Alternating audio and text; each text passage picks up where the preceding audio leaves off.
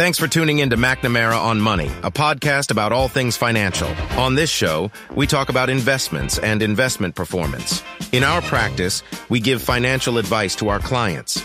We know their financial situation in detail before doing so. That's not the case with callers we may speak to on this show. We can't give truly meaningful financial advice because we don't know the detailed financial situation of the caller. Any suggestions we make to callers are generic in nature and meant to steer a caller in the right direction. Listeners to this podcast need to check with their own financial professionals before implementing any suggestions that we may make. And good morning, everyone.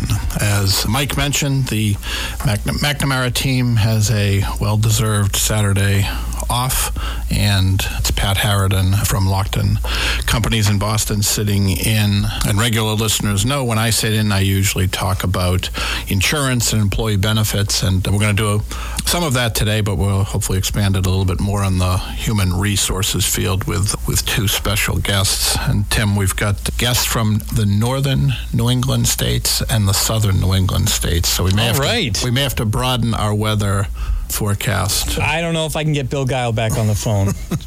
in future shows. But, uh, but that is the plan. What I've found is when we, I'm on about four times a year, and we do a show in the fall regarding Social Security, Medicare, and I think open enrollment we cover. But people have been asking for a little bit more from the professionals. So this year we've had on some great human resources professionals in New England, and today is no exception.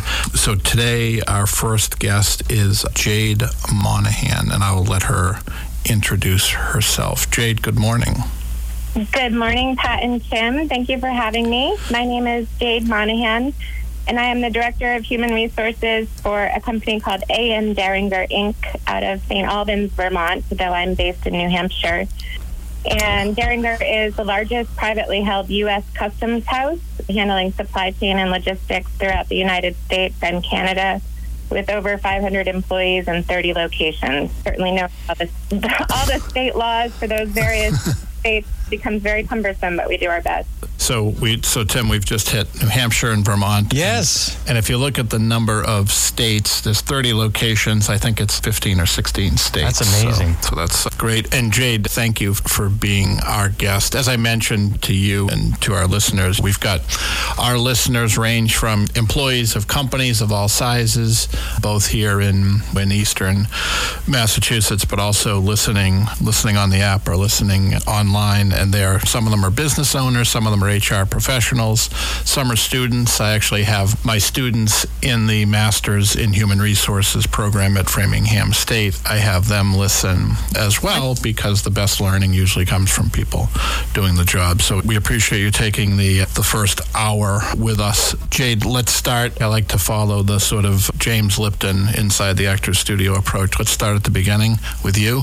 What give us a little bit of your background because I think what people are thinking about human resources careers, but just the sort of role and job in general, just what your background is, what your degree is in, and how you got to where you are, and then I can ask some sort of follow ups from there. But I think it'd be good for our listeners to understand as we talk your perspective. Absolutely. I actually fell into HR, and I mean that truly. I had no intention of this path. I have a degree in English and journalism from the University of New Hampshire, and I also attended Brandeis University. I do have a handful of certifications that I'm proud of also, but I started my career as a trainer, a software trainer, actually, traveling 46 weeks out of the year to different client sites installing software and training folks. And I got that opportunity through networking and fell in love with training. So learning and development was really the first big part of my career, including time as a field sales trainer with Johnson and Johnson. And then I worked for Partners Healthcare. So for those folks who are in the Boston or Massachusetts area, it is now Mass General Brigham. and learning and development, operations, organizational development, and then fell under the HR umbrella and started to learn more about benefits and succession planning and all of the good things that go with HR. Excuse me. And then I came home to New Hampshire, northern New Hampshire, where I grew up, and worked for a small tech company as their director of HR and have had progressive paths since then, including a manufacturing plant and now with Deringer. Yeah, so I always tell people, Jade, especially in insurance, it's more true, but in HR, a lot of people, most people don't have human resources degrees when they're in HR. It's typically something other than that.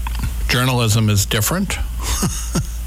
Serves me very well in a couple of capacities, including those dreaded all staff emails. Yes, yes, writing, uh, communication is key. Exactly. Policy writing and certainly presenting. I just earlier this week I was with all of our managers. So about 65 of our folks throughout the U.S. and Canada came to Vermont for our first off-site meeting since 2019, and so I had an opportunity to present a handful of things at that. So the degree certainly helps me, but I do think there are many people I've worked with through the years who have really unique backgrounds, including a woman that I hired recently who comes from banking hmm. and business degrees, a whole wide variety.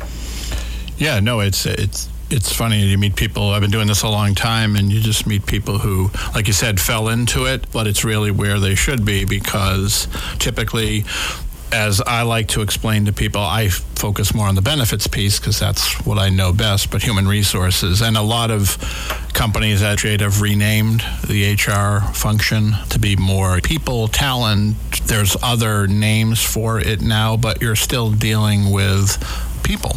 So that's great. And just a little bit more, because I want to, I'm going to ask you some questions about your day to day and your challenges. But for the people who may not know the freight or brokerage business, the types of employees that you have, obviously you have office staff, but what are the types? Are there obviously you've got warehouses and transportation, but what are the different kind of types and roles of people? Because I think that will help people understand not only the recruiting piece, but also the benefits piece.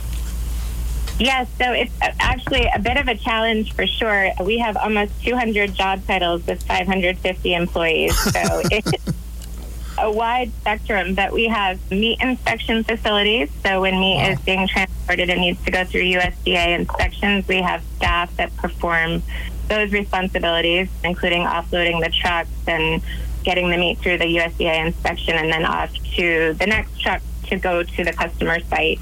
We have licensed licensed customs brokers, which is the highest level of certification or brokerage license in the U.S. customs field. We have an incredibly high number of those who perform customs consulting and entry work. We have a highly certified workforce, which is actually it's a breath of fresh air because training and development is very much embraced at all levels of the organization. And then we have, of course, office staff, IT, in-house marketing, sales, so we uh, really all levels, all the way up, of course, to executives. But we have a number of warehouse locations, including, for instance, in the Champlain area, we have eight warehouses, all worked by the same group of staff. So it's an incredibly fast-moving business. And Jade, from a location perspective, do all your lo- or most of your locations necessarily have to be near a port or a border, or are there any like in the mid Midwest, or is it pretty much perimeter?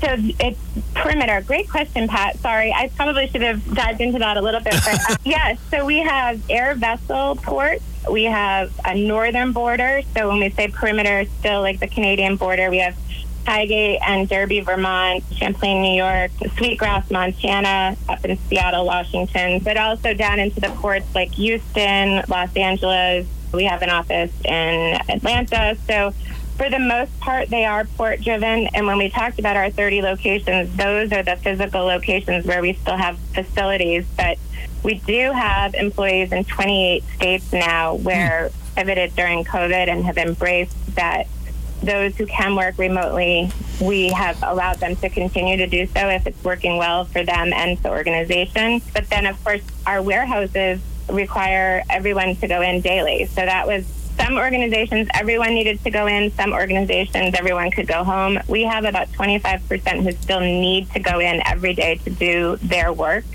And that also creates a challenge in terms of the perception of equity. Yeah. That we've worked very hard to try and provide reward for folks who are going in, but maybe begrudgingly.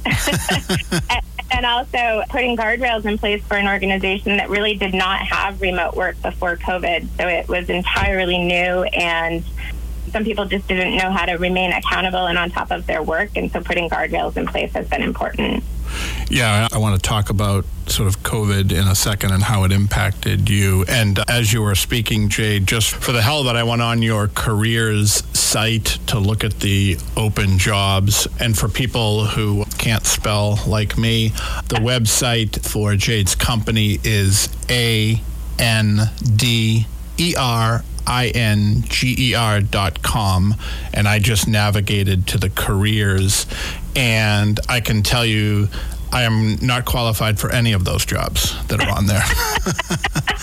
it's and it, and you can see so of course I have that open almost all the time, but you can see it's quite a wide spectrum. We have meat inspection specialist, admin assistant, yeah. branch manager. It's an incredible spectrum, and I'm very lucky to have a talented recruiting team, and we partner very well with the managers. But I'm also, I want to just say briefly, when I joined a year and a half ago, we had 40 open roles and we have not stopped hiring. We continue to hire, but I just have such a fabulous staff that we've been able to get that number down to roughly 12 to 15 any given week. Right. Yeah. I was literally looking right now on, on SAT, where for those listening live, it's Saturday, the 10th of June, and there are 15 openings today, which is amazing. No, and obviously, one of the things, and you touched on Little Jade, is the people don't rem- even, we, have, we all have short memories. I would suspect, and again, I know there's port issues out on the West Coast now, which is a whole nother show, I'm sure. But yes. for those, I was just out there on Monday in Long Beach, actually, California, and I saw it firsthand. So I've seen the I've seen the logjam. But for you, just going back just a few years, you mentioned you know no remote work prior to COVID, which made sense. But weren't I would suspect that the majority of your employees were considered essential and had to work through the pandemic physically on site for the most part. Is that true? Yes, certainly for the warehouse and the meat inspection, they were considered essential. Our customs entry writers were also considered essential, as well as compliance and all of the elements that go with that.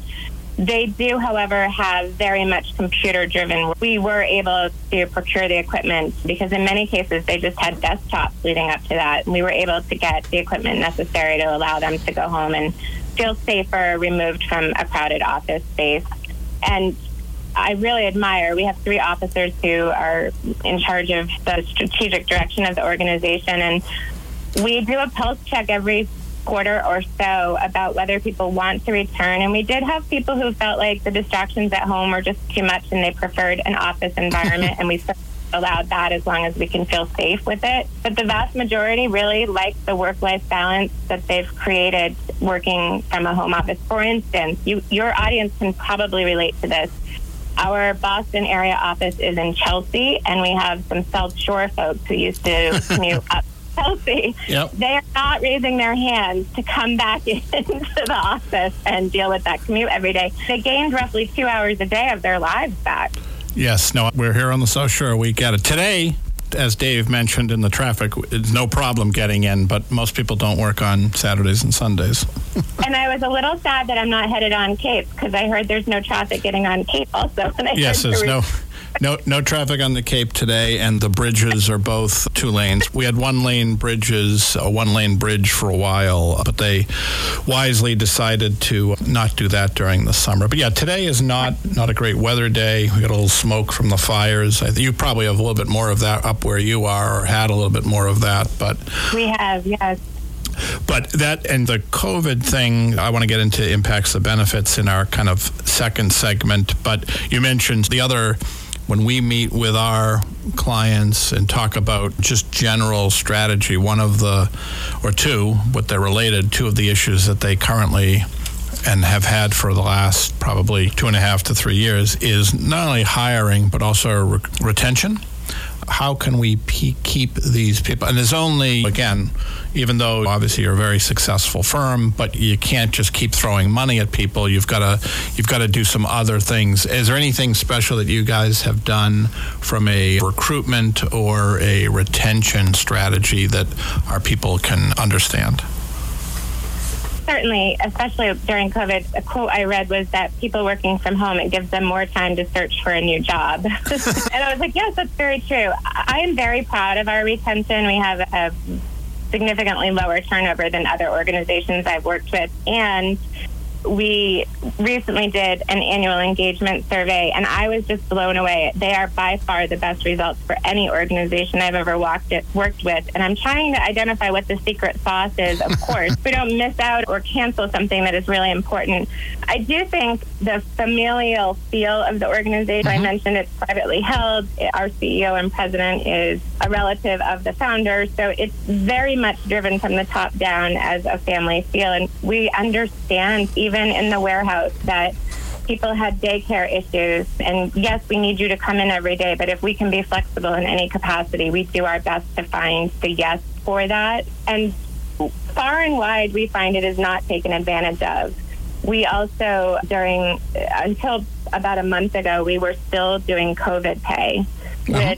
which was some companies still did it just because it felt like the right thing, but we just didn't want people to burn through their PTO because they got COVID or worse, feel compelled to come in and hide their symptoms because they didn't want to burn through their PTO. So I think at the end of the day, we really do live the core values of the organization. And I've heard HR leaders say that many times throughout my career. I've never said it in another organization because I never felt it as compellingly as I do at Deringer. And one of those is respect and I do find even when I'm having to do a difficult termination, at the end of the day, it is about humanity and treating our people like people, which is really important.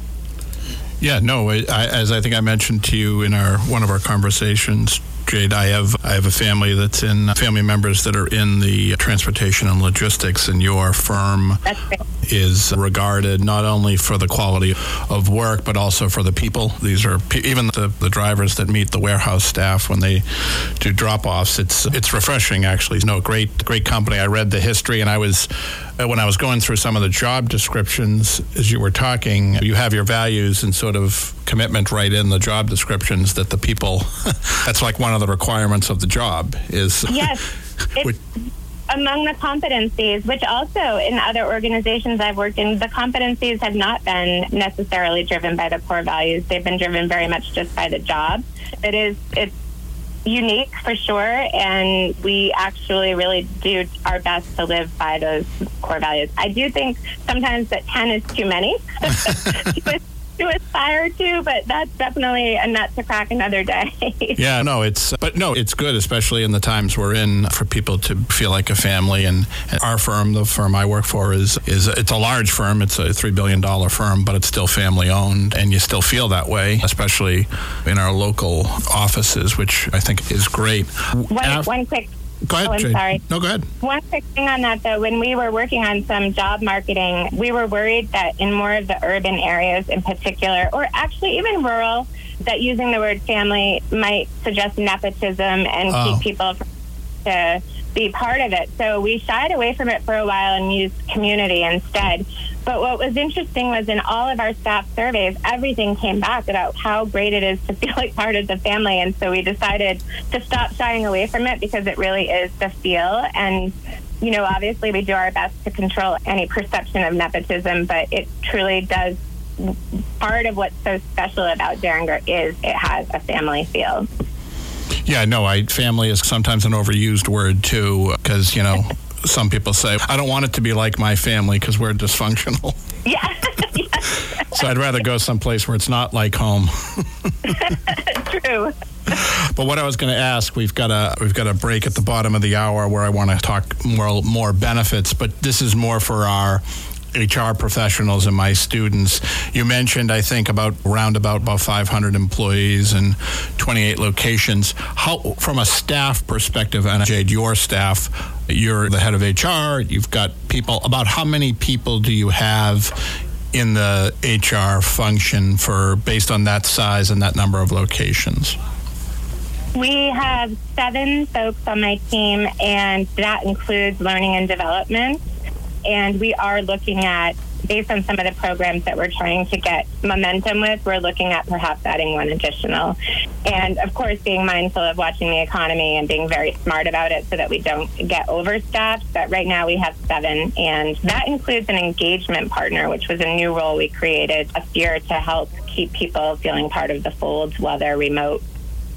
And about and uh, was I right on the you have about 500 and most of those are full time the 500 We have just shy of 550, and the vast majority are full time. Yes, and it's, really hard to come up with a part time role with as much work as we have right Yeah. now. So No, I hear you. All right, so after the break, Jade, I'm gonna we're gonna go through. We're gonna talk specific benefits with you, and hopefully we can generate some help some of our listeners out with what benefits you offer. So we'll be back after the break. This is Mike McNamara. If you're looking for a financial advisor, start by asking him or her three questions. Number one, are you a certified financial planner practitioner? Number two, are you legally held to a fiduciary standard of care for your clients? And number three, do you only give financial advice and not sell investment products? These are all simple yes no questions. If he or she doesn't answer yes quickly and starts talking, that's a no, and it's time to move on to another advisor. And this is Pat Haraden from Lockton Companies in Boston. As I mentioned earlier, Mike and the McNamara team have the day off. Hopefully, they have indoor activities because it is not the best weather out there. And when I'm on, we talk employee benefits, insurance, and we've expanded a little bit today with with our guest Jade Monahan from A.N. Deringer in in Vermont. But as we found in 16 other states and 28 different locations. Jade, we are going to talk now a little bit about benefits because I think after pure payroll or pure salaries, that's probably the next biggest item in most budgets outside of the operation. And again, in the context of recruiting and retaining, I just went to the I went to the page. I think I'm still on the career page on your website. And obviously, you offer the standard benefits, but from a strategic point of meaning medical, dental, life, and all that. But strategic, strategically, how do you? And for people listening, Deringer and Jade, they're not a client of ours, so I'm doing this blind. I have no idea, so I'm just asking. How do you think about benefits to offer? And since you've been there, have you made changes either due to COVID? You mentioned the pay, but during co- due due to COVID, or just due due to philosophical or how you want to approach the benefit strategy? So, yes, of course, medical, dental, vision are key factors, and we're very thoughtful about the cost, what cost the organization holds versus having to pass on to our colleagues. We also, so one thing that is actually a benefit, although I see it as a benefit, it might be viewed slightly differently, but we embraced a partnership with an organization called A World Without Suicide and have offered a live training and recorded training to all of our staff as well as their partners and spouses around mental well-being, suicide awareness, breaking the stigma of mental health issues and more. And it was a benefit that certainly was not inexpensive, but we really hmm. felt during COVID with so many people working from home and feeling isolated, and those of us who have children really struggling with the issues that our children were dealing with, the changes in their social outlets. Uh, We felt that it was a program that was really important, both in investing in the speaker time, but also the time for all of our staff to be away from their work for that period during the day to embrace the training program. So that's one benefit that we've done over the last two years that we're very proud of and is incredibly important to us. We also rolled out an app to our team that is an employee benefit kind of all in one portal, but it also includes a talk therapy vendor that is no cost to our colleagues. So if they need or feel they need to interface with a therapist, they can set an appointment and there's no cost sharing whatsoever to our team. Those were two really critical pieces to our benefits in the last year and a half or two years. And we are actually getting ready to look at renewal soon. So we are Right. considering we're considering adding a benefits focus group, which I've done in one other organization. And if done well, it can certainly glean what people like or dislike about it and make sure we don't make promises, but that we go into the marketplace. right? That's really critical. but we can go into the marketplace and look for, if we aren't meeting their needs currently, something that might help us do No, it's funny you mentioned that, Jade. We always tell surveys are great. The only problem with surveys is if people take the time to respond and share their opinions, they're going to expect you to act. Yeah, If- yeah. the expect, expectation has to be set up front that hey, we're trying to gather. You've got 500 or so different priorities probably with all the different employees. So it's hard, but it is good because sometimes what we think is good for our people isn't. But that's a good strategy. Are you going to do it? And the other thing is that we found is depending on how you do it, if you have a third party do it, it's usually easier for people to open up.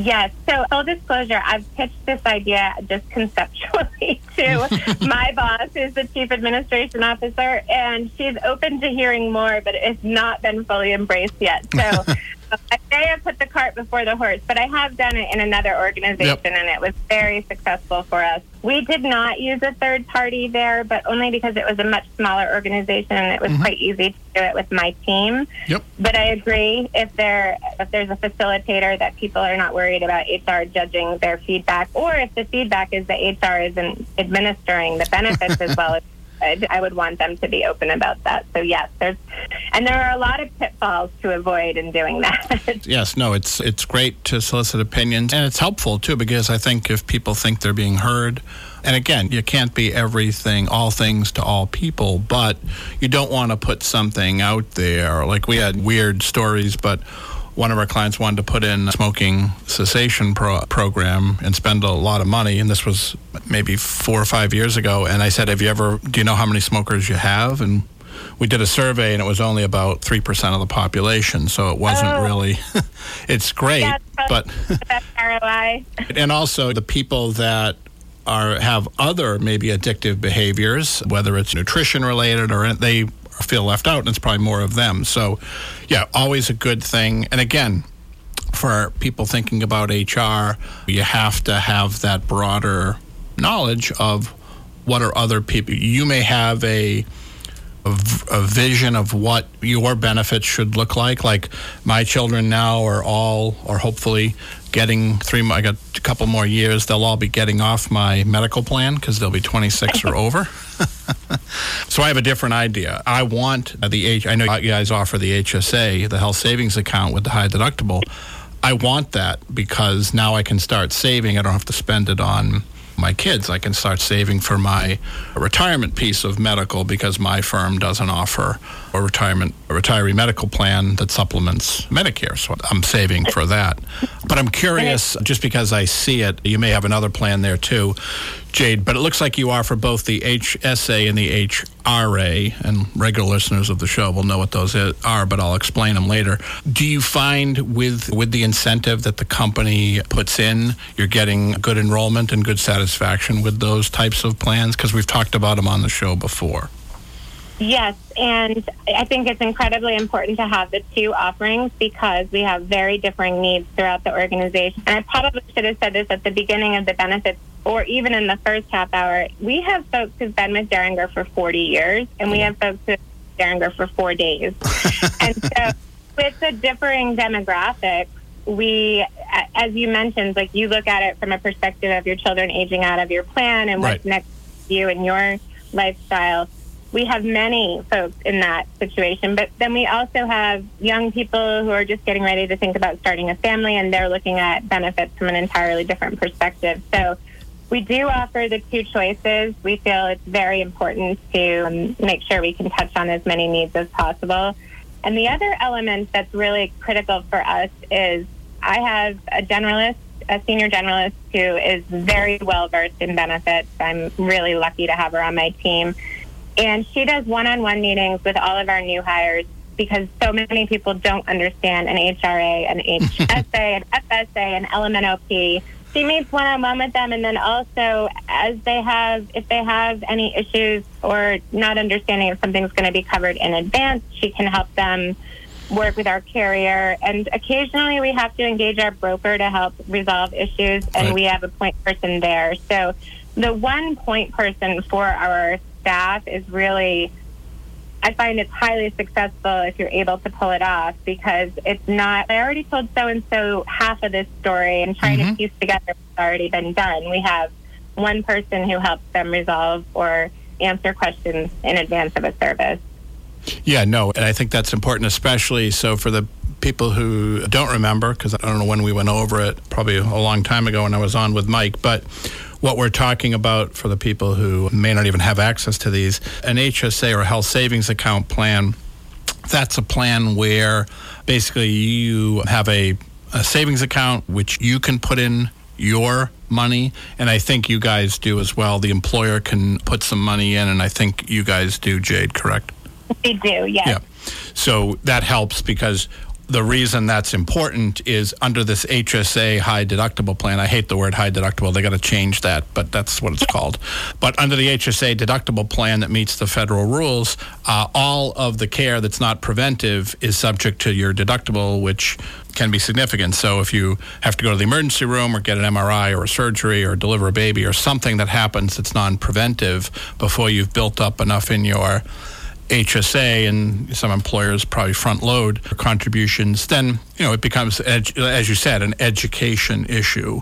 We want to make sure people understand that. Whereas an HRA is the health reimbursement arrangement, not an account where if there are services, the employer, not the employee, the employer provides a reimbursement for certain things depending on the plan design. As you said, Jade, typically the the early career or lower paid would probably migrate towards the HRA, higher paid, and later career probably migrate to the HSA. Some people can do the math. If they're single, it may not make a difference, but if they're families, young families probably want the the HRA first. You never, but you never can assume. You have to offer both and see what happens.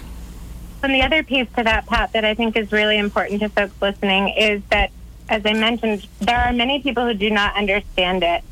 and sometimes they have to learn to understand it during a very stressful point in their life if there's a health issue for them or a family member. But we really have found that education, one pagers that just explain the benefits or ups or downsides of both plans so that they can make an informed decision is incredibly important during open enrollment.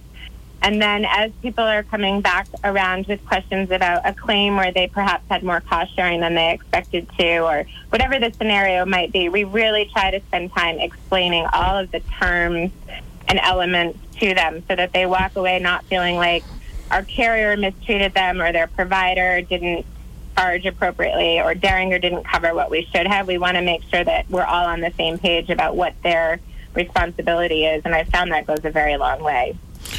Yes, no, it does. And obviously, you have a, an additional challenge that some of our employers don't, in that you have to have a plan that, as you said, covers the uh, whatever that number is now, five generations in the workforce or something like that. But yes. also, you mentioned the different locations. So you've got to have a provider that has a adequate or access to an adequate number of facilities and physicians throughout the country because even though as you mentioned when we in, in the first half hour you have physical locations maybe around the perimeter but you technically or theoretically could have employees that live anywhere. That's correct. And we do have canadian employees. So we ah. have that element. For instance our eap our provider for EAP services is different in the U.S. versus our Canadian employees. There are many moving pieces that we have to keep track of and make sure that we're providing the best option for our team. Yes, no, and the, that's a great. I was I actually wrote EAP down. Tim, if he was here, would verify that. But the EAP, which is the Employee Assistance Plan or Employee Assistance Program, that that particular benefit and you can corroborate this too, I'm sure Jade is, that was probably the most underutilized benefit that employers offered to employees prior to the pandemic.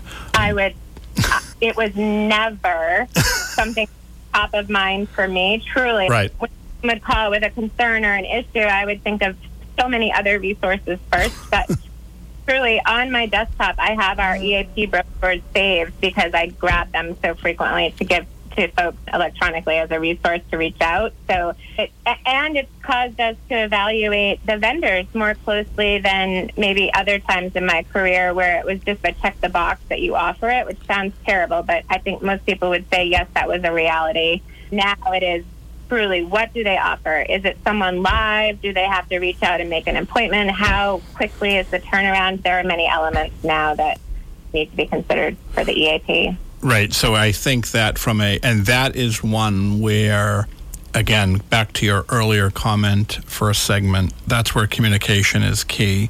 I was going to ask you, and I will after I finish on the EAP, on how do you communicate the benefits to your employees.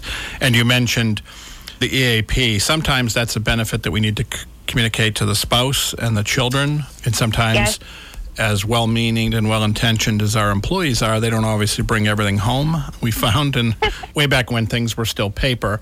But yeah, the EAP, I think, has obviously evolved. Telehealth for the behavioral health has evolved. And I think the people that gravitated towards the telehealth, especially on the behavioral health, that's obviously it's a totally different service model, but that's almost like an EAP. That is reaching out to someone telephonically or over the computer to get help or counseling. And as you mentioned, some of the EAPs were simply just referrals. They would refer you to a therapist. Others provided actual sessions. Yes. And I used to, again, I've been doing this 32 years. Way back when, you're right. The ROI, the CFO would always ask, what are we doing here? We're spending whatever it was, 30, 50 bucks per employee per year.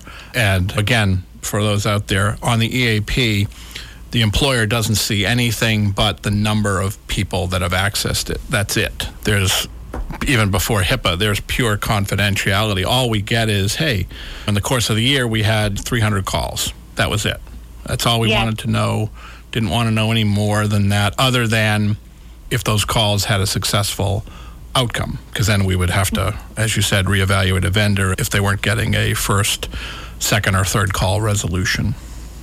And that that continues. It actually surprises me that continues to be a little bit of an unknown gray area to yes. employees in many organizations. I had a manager who called, and they had a staff member who was really struggling, and the manager had suggested EAP, but the staff member was worried that the organization would learn about their issues. And so we try very hard to educate also to the entire confidentiality element of EAP. And there's always those folks who don't believe you, and I don't know how to address that population, but I do think whenever sharing the EAP resource, we, we try to be uh, to include a reminder that we get nothing back about this. So feel free right. to be candid leverage it as much as you're able to because it does not impact your employment here.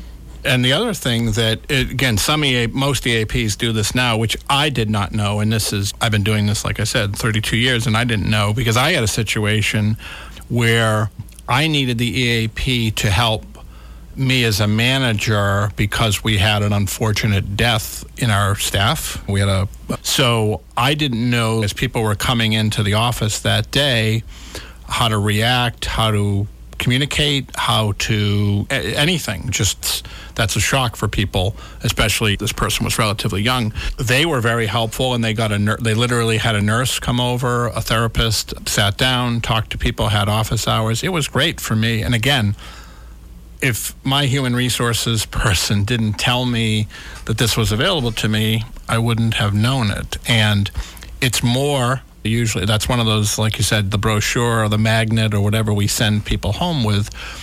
That's one of those things which that industry has evolved now into the stress, financial counseling, all of family counseling, all of those things that people may find difficult to speak to a colleague about, yeah.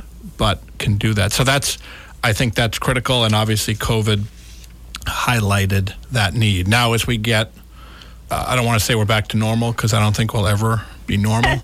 but as we come out of as the emergency has ended and telehealth is going to return to the old I will. I'm using quotation fingers for those who can't see me, which is everyone. But uh, obviously, behavioral health will continue to be accessed by telehealth in a similar manner. But the rank, the normal medical for non-behavioral health, meaning normal conditions, are still going to be held, done the kind of old telehealth way, where you know you have a condition, you can call in and do that. And obviously, for the remote workforce or a not near, we've got we have clients, Jade, with employees way up in New Hampshire or way up in in Maine at their their vacation house or their cabin, yeah. and they're doing work and they're being productive, but they're just not near a medical facility that's that would help them. I live in a very rural part of northern New Hampshire, so I embrace telehealth as much as possible. I did want to say one more quick thing on EAP because it took yes. me until a couple of years ago to really leverage this. But if you have a a really strong EAP vendor, they more than likely offer training also. And our vendor has a beautiful catalog of about 50 webinars that can be done on demand, as well as live sessions that people can join. So we promote those. And then for a small upcharge, I want to say about $200, you can actually do a custom where, for instance, I could say, I really like that program that you offer on identity theft, for lack of a better example. Can we schedule just for Deringer folks to attend and sign up and be a private training? And you can do that as well. So, a very affordable, if not packed into your expense program for training that is, I find, not leveraged enough. Yeah, no, that's good. And right, as you said, I think the EAP vendors have evolved and they're much more flexible now than just an off the shelf model Yes. with uh, the pricing on EAPs, other than, as you mentioned, some of the enhancements hasn't really changed that much in the years. I've got three more questions, Jade, so I want to get these in. And this, these two questions are for my students because I preach this and I have not, and you can tell me if I'm wrong, I have not pre given you these two questions, nor have I given you what I think the answer should be. So I'm going to ask you and just hope I an- answer honestly, and hopefully, students, if you're listening, you'll understand why I stress this twice. So I'm going to ask you first question is how do you handle your, because you have, again, 500 or so people in 28 or so different places and multiple states. How do you administer your leaves, your absences? Do you do it yourself or do you have a third party do it? I'm not going to answer that correctly. If I could, I would have a third party do it, but we actually do it internally with the senior generalist that I mentioned. And the reason is in states where we don't have leave requirements, we have an internal program that we have stood up to try and still offer them opportunity to get equitable leave to folks in other states. So, uh, ours is exceptionally complex and done in house. Got it. Student, student. sh- She said it. The fir- her first sentence was, "If I had it my way, I would do it. With I would use a third party." But no, as unless you've got, you seems like you have great people, obviously throughout the organization. But right, it's so complex to administer leave for people that live in a different state than they work, or you've got people in Canada, obviously. So to be equitable to everyone, I know you said you were very generous on the paid time off as well, but leave management just in general It's as more. so go ahead. It's so full of opportunity for risk and liability. And I find every time we get a scenario, we have to research whether a state law has changed since the last time we looked at that Right. state. And yes, definitely third party if you have the opportunity. It, I'm not saying what we do is wrong for us, but Right. if I were standing up a, a new plan for a new organization, for instance, I would definitely pursue third party. Yep. Nope. No, that's fair. And the second one, and hopefully, now that you said you've got great people, I'm nervous. But who? How do you administer Cobra? Cobra is done through a third party. Ah. So, Excellent. Yes, and mm. that we have pretty low turnover. So Right. actually, that's an interesting one that we don't have to do as much COBRA as I have with other organizations, but we do manage that entirely through a third party. and for those who we, we talk about this a lot when we have we talk about retirement. Because Cobra is the the law that allows people to continue benefits when they lose employment, either through retirement, layoff, termination, or death of the employee for the family. And again, the rules, just like we talked about leave, the rules, especially after COVID, because all the rules changed. Yes. you have to administer it correctly. You have to make sure that you're getting payments. You have to cancel people. It's very complex. Even like you said, that's great that you have low turnover. We have a lot of retail, seasonal establishments that have very high turnover, and it's a nightmare. Even if people don't don't take you up on it because it is obviously expensive, you've got that uh, notice requirement and tracking. So the, And the- man- I- I used to manage it in house in another organization, and it just it was unbelievably stressful worrying about do I have the right date in there? Is that the right figure? Am I? It just there's no reason not to spend a few dollars to have it administered through a third party that knows it in and out. Yes, and that's like I said, and our our clients that are less less fortunate that don't have great people outs, outsource leave also because that is more of a nightmare. And what we find, probably not the case with you since you, you've got a seems like you have pretty good people there. What we find, excuse me, is people that administer their own leave typically are more generous than they should be. In other words, they don't deny leaves. Yes. A third party would because they're following the rules strictly and have no kind of emotional or other attachment to them. True. So, again, but I think your culture is such that it makes sense. All right, you have 30 seconds for the last one, Jade. What, Okay. what would be your advice to someone who wants to enter the human resources field? And now you have 25 seconds. Okay. uh, I always demonstrate initiative. So even if you weren't told to take something on, find a way to take on more as long as it's appropriate for your skill set. And be a really great listener, but keep it private. Great. No, thank you, Jade. I appreciate you taking. it. You should have added take the uh, Masters in Human Resources program at Framingham State, taught by Pat. But no, thank you, Jade. And again, the website is a n d e r i n g e r dot com, and it's Jade Monahan. Jade, thank you very much. I appreciated your time and your advice, and I think our listeners did as well. So thank you, Jade, and have a good weekend. Thank you.